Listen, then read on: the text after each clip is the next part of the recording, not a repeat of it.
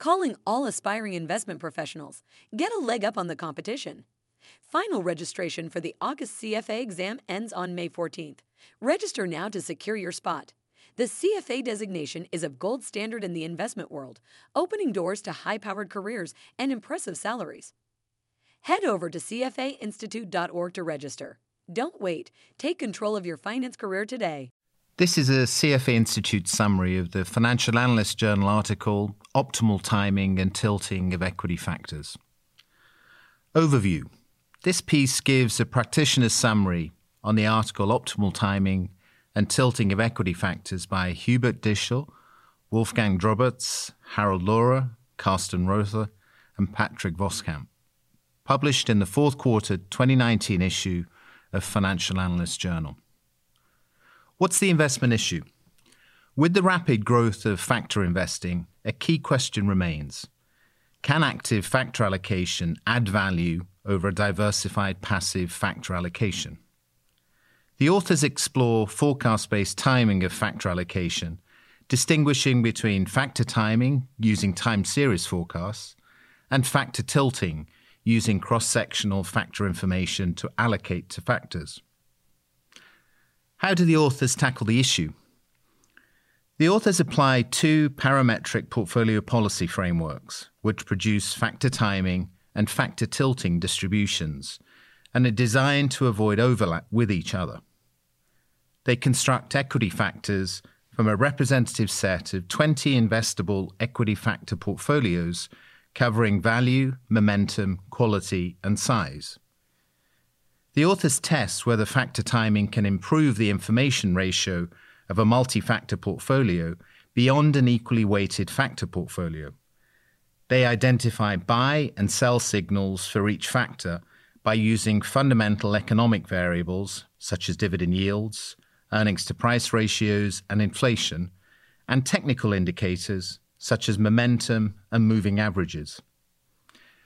Next, they test factor tilting the same way Factor tilt is established by assessing cross sectional factor characteristics such as relative factor valuation, spread, crowding, momentum, and volatility. To compare an equally weighted factor strategy with the high turnover and correspondingly high rebalancing costs of factor timing and tilting, the authors account for the associated transaction costs and assess the impact on returns of these costs. What are the findings? Returns from factor timing are statistically significant compared with those generated by investing in a passive, equally weighted equity factor portfolio. The factor timing strategy delivers a gross return of 4.17% a year over the 20 year period. This is 95 basis points higher than the passive, equally weighted benchmark, which returned 3.22% a year. A factor tilting strategy improves risk adjusted returns only when short term factor momentum is used.